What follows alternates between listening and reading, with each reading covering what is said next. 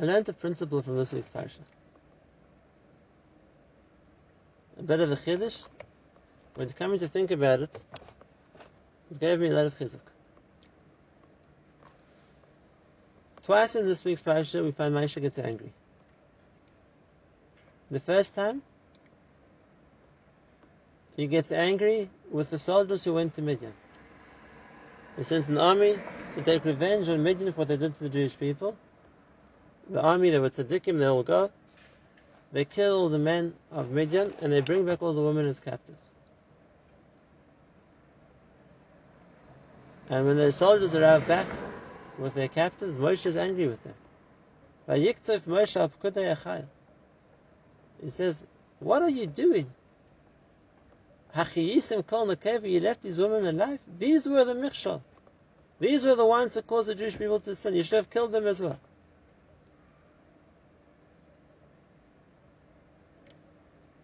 Obviously, the Jewish soldiers didn't realize that that was their mission. They thought to destroy the nation is destroying the men, and the fact that the women are now going to be captives and sold as maidservants has effectively destroyed Midian. But not from Moshe's anger, they see there was a problem with the woman. And then we see another passion. The generals and the officers of the army come to Moshe, and they say, "We want to bring a korban to Hashem of all the jewelry of these women. By rights, the soldiers were able to take spoils, and all the gold jewelry, the bracelets and the earrings, and the other forms of jewelry that these women had belonged to them. It was distributed between the armed forces. And they brought it all to the Moshe and said, We want to give it to the Beis HaMikdash. We don't want this children." That's the first story in the parsha. The second story in the parsha is the story of Bnei Reuven. They come to Moshe and they said to Moshe Rabbeinu, we have extensive herds of sheep. Leave us in Ever Yarden. We're happy to take our nachala here. And once again, Moshe gives them a tremendous rebuke. He said, You're a tarbus hanoshim chatoim. You're a society of sinners. You're going to ruin the resolve of the Jewish people. You're going to cause everybody to stay in the midbar even longer. You're going to cause Hashem to get angry. How could you do this? And if what would we expect Bnei Godim Neruvin to answer? To such a tirade. We expect our answer, sorry Moshe, you're right. We'll go with everybody else. We'll fight like everybody else. But that's not what they said. They said to Moshe, Moshe, we're going to go chalutzim lifnei b'nei Yisrael. Not just we'll fight like everybody else. We don't want anyone to feel disheartened because we're not going to join. We'll join. They said more. We'll be the advance guard. We'll be go lead the Jewish people into battle. And in fact, I think even more than that. A number of times they tell Moshe, we're going to leave our children behind and we're going to go to battle. Why are they leaving their children behind? if they promise Ever Yarden, so they can bring their families with them, and afterwards go back and take Ever Yarden. I think they were saying even more. They were saying, Moshe, all the other Shvatim who journeying into Eretz Yisrael, they're all journeying with their wives, with their children, with their families. They're not going to be the best soldiers because they have to take care of their families. We're going to go unencumbered. We're going to leave our families behind. We're going to leave our possessions behind. We're going to go as able-bodied soldiers with no other restri- no other restrictions, no other obligations. That way we can devote ourselves fully to the battle. That was more than Moshe expected of them. He just told them, don't be different. And they're coming back and offering even more than he asked for. Just like the soldiers in Midian. Moshe told them, how could you leave the woman alive? And they came back and offered even more. They said, We don't even want their jewelry. What do we learn from these two stories? I learned from them a, principle which gave me a lot of chizuk. And that is, there's a concept throughout Maseches Demai. There's a differentiation between Amaretz, who doesn't keep the mitzvahs properly, and a Talmud Chacham who does. But throughout the Masech, the, the Talmud Chacham is called the Chaver. And the Rishonim wonder why is he called the Chaver? The Rambam in Pirush HaMishnayos is a famous answer, because the Talmud Chacham is also a reliable friend. But I understood from another Rishon, the Rash Sardian, a different answer. And that is, a chaver is the word to mechaber, to connect me. And the uh, Talmud Chacham is somebody who connects the people around him to a higher level, to a higher reality, to a greater awareness of what a person is meant to do. And it's a pasuk. David HaMelech says in Tehillim, Chaver ani l'chol yirei Hashem. Hashem, I'm a friend to all those who fear you. What does it mean? Because a person has a certain level of what he understands is what's right and what's wrong. A person has a certain understanding of what he's meant to do. And that's what he'll try and achieve. But if I have a friend or somebody I'm connect, connected to who opens my eyes to a level above what I was doing, who extends my horizons more than I knew before, then I become aware of things I never was aware of previously. And if I want to do the right thing, so now it opens my mind to a new awareness of what there is that I'm meant to do. If I want to better my own mitzvah observance, then like David says, I should be a friend to those who fear you, Hashem. Because by being in their company and by learning from what they do, it will show me a higher level of what's expected. Show me a greater level of what's possible.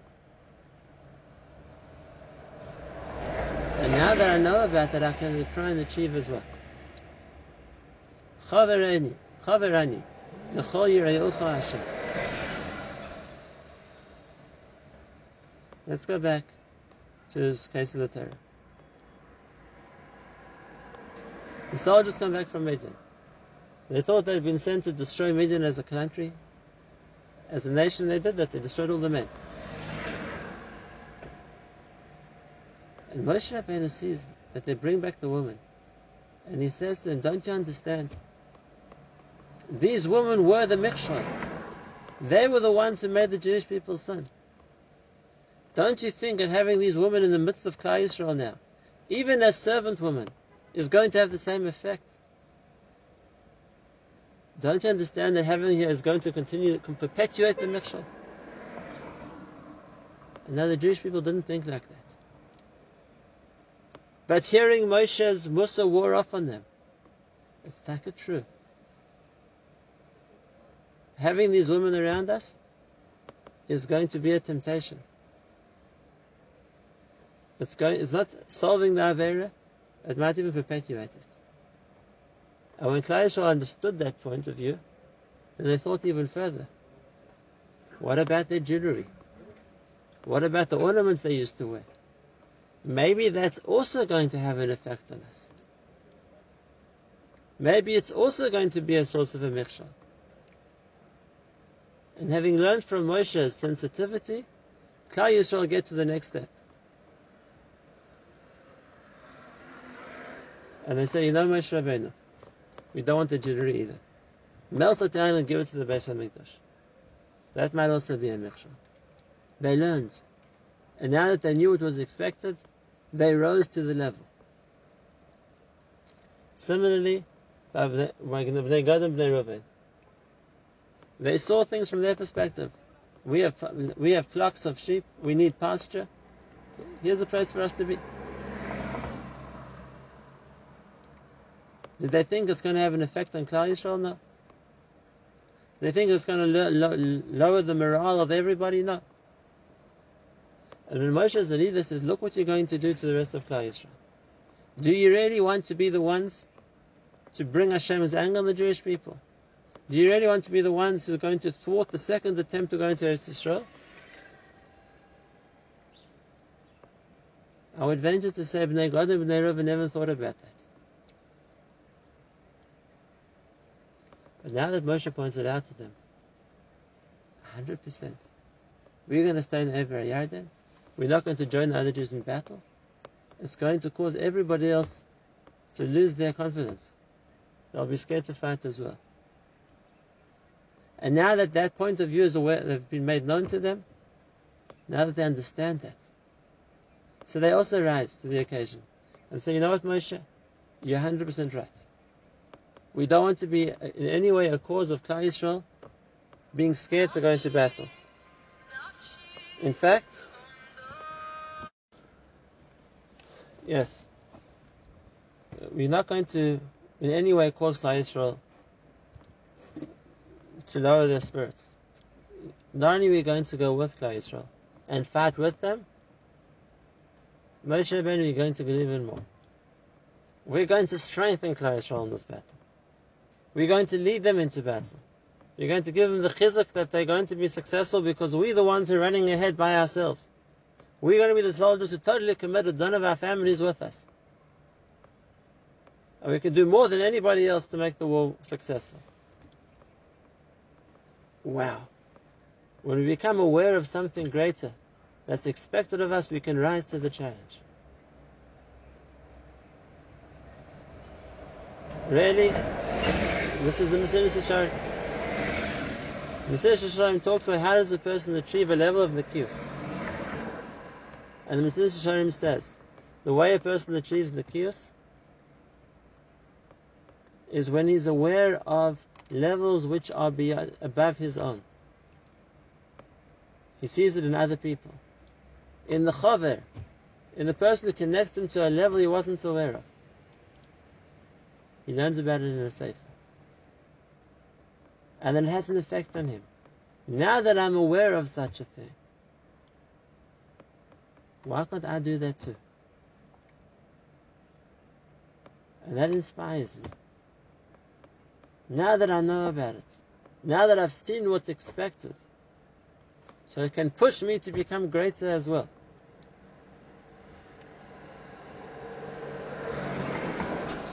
There's a story they say about the Ponovezh Rav was a fireball of energy when it came to Torah. To build yeshivas and kollelim and orphanages and schools and seminaries. And he ran around the world trying to connect for, collect money for his institutions, to build and to spread more and more Torah. And one time they asked him, Rav Kahaneman, where did you get this tremendous inspiration from? Where are you drawing that strength to keep running and keep doing to increase Torah more and more? And listen to what he's answered. He said, from a story I witnessed when I was a little boy of seven. The Ponovezh Rav grew up in a small Lithuanian village called Kiel. There was no electricity in Kiel. It was just a small village of a few poor families. Before Purim, the townspeople of Kiel got together. They wanted to save money and pool their resources to buy shalachmanis for the Rav. So, all the villagers put whatever few kopecks they could afford together, and they go to the big city to see what they can buy as a gift for the Rav. It was the years when they just began printing in Vilna, printing the new Talmud Bavli. Obviously, it was very expensive. So when they got to Vilna, they saw that the Vilna printing press had just put out the Maseches Bava Basra. The townspeople used the money that they had raised, and for the Rav they bought him a newly, freshly printed Maseches Bava Basra with a box of candles. Remember, there was no lighting in, Kiel. They bring it back to the, t- the village, they wrap it, and in effect, they decide they're all going to go on Purim morning to the Rav's house to present him with their gift. And they chose young Yosef Shlomo Kahaneman to be the one to carry the gift while all the time people followed behind him. So he said, because I was the one who carried the gift, I saw what happened. They came to the Rav's house. With all the ceremony, they present him with the parcel. The Rav sits down to open it up. Opens up the box to the top. He sees a box of candles. Puts it to the side. Unwraps the box underneath. And he sees this new, freshly printed Maseches Bava Basra. And Rav Kahaneman said, I saw how he picked up the Sefer, opened it up, looked at the freshly printed pages, and he kissed it and he started to cry. And he said, a whole Masechta of Gemara, and a whole box of candles. And so it is said, HaKadosh Baruch Hu, what could Olam Haba offer me more than that? What could you offer me more in Olam Haba than a full Maseches of Gemara and a box of candles to learn it?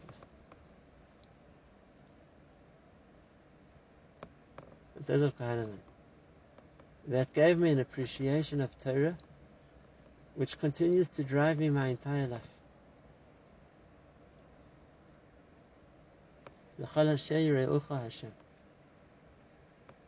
Being in contact with greatness opens our eyes to levels we didn't know before, to reality we didn't experience before. But it can have an effect on us too. I'll tell you a personal story. Just for the chizuk I got from it. Not that I got to the level. When I was a bacher in the Mir, I was the guy by Rav Ariel Yishir. That included setting up the shirim and organizing the chavrosas.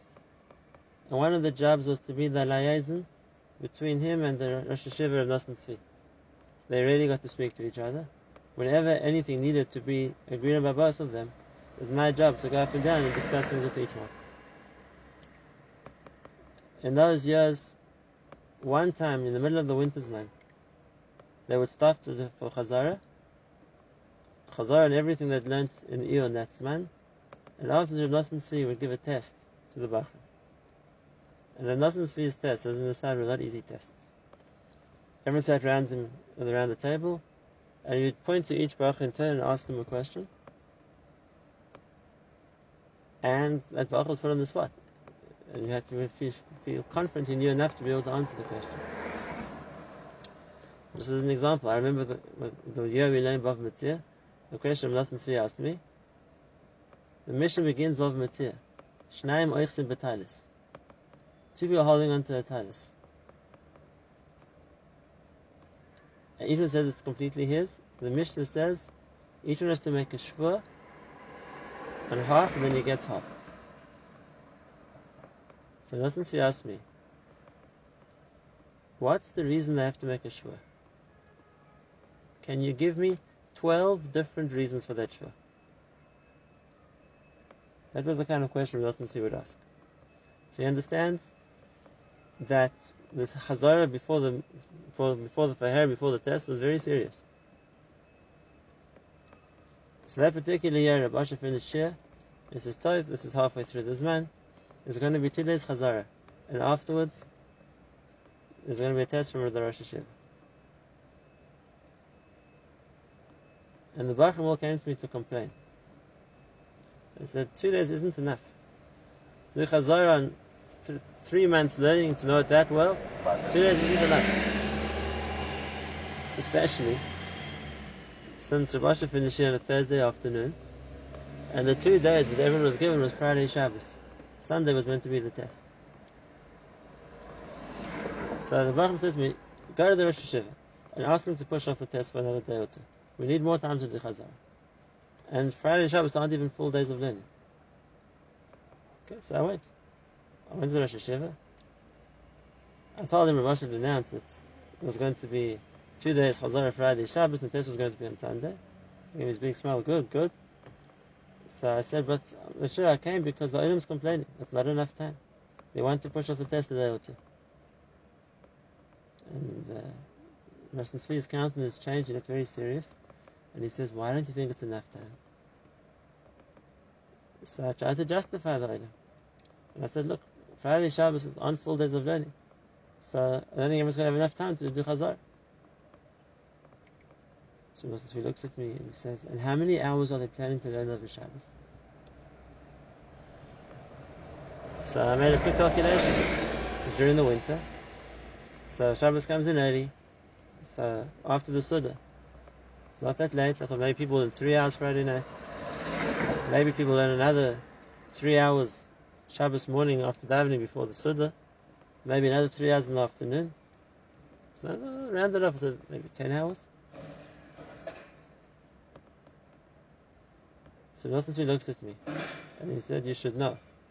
When I was already a younger man, I was already married, I was learning 18 hours on the Shabbos.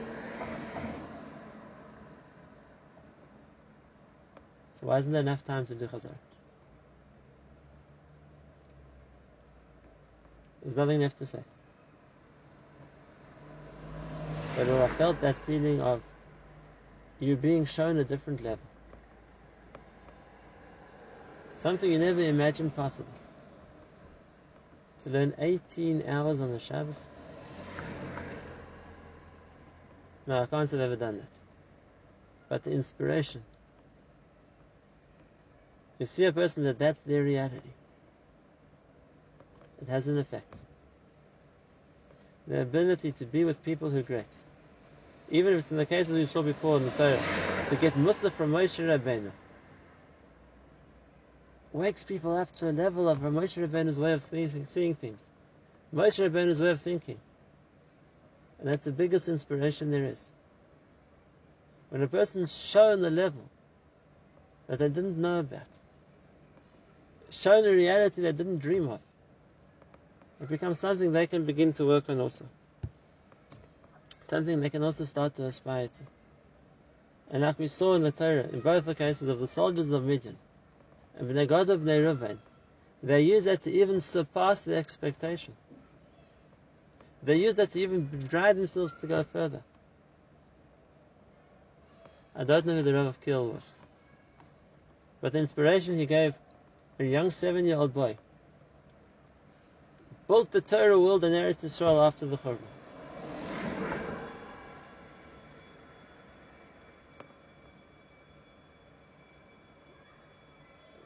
This wasn't meant to be a parasha shir, this is a chinuch vat.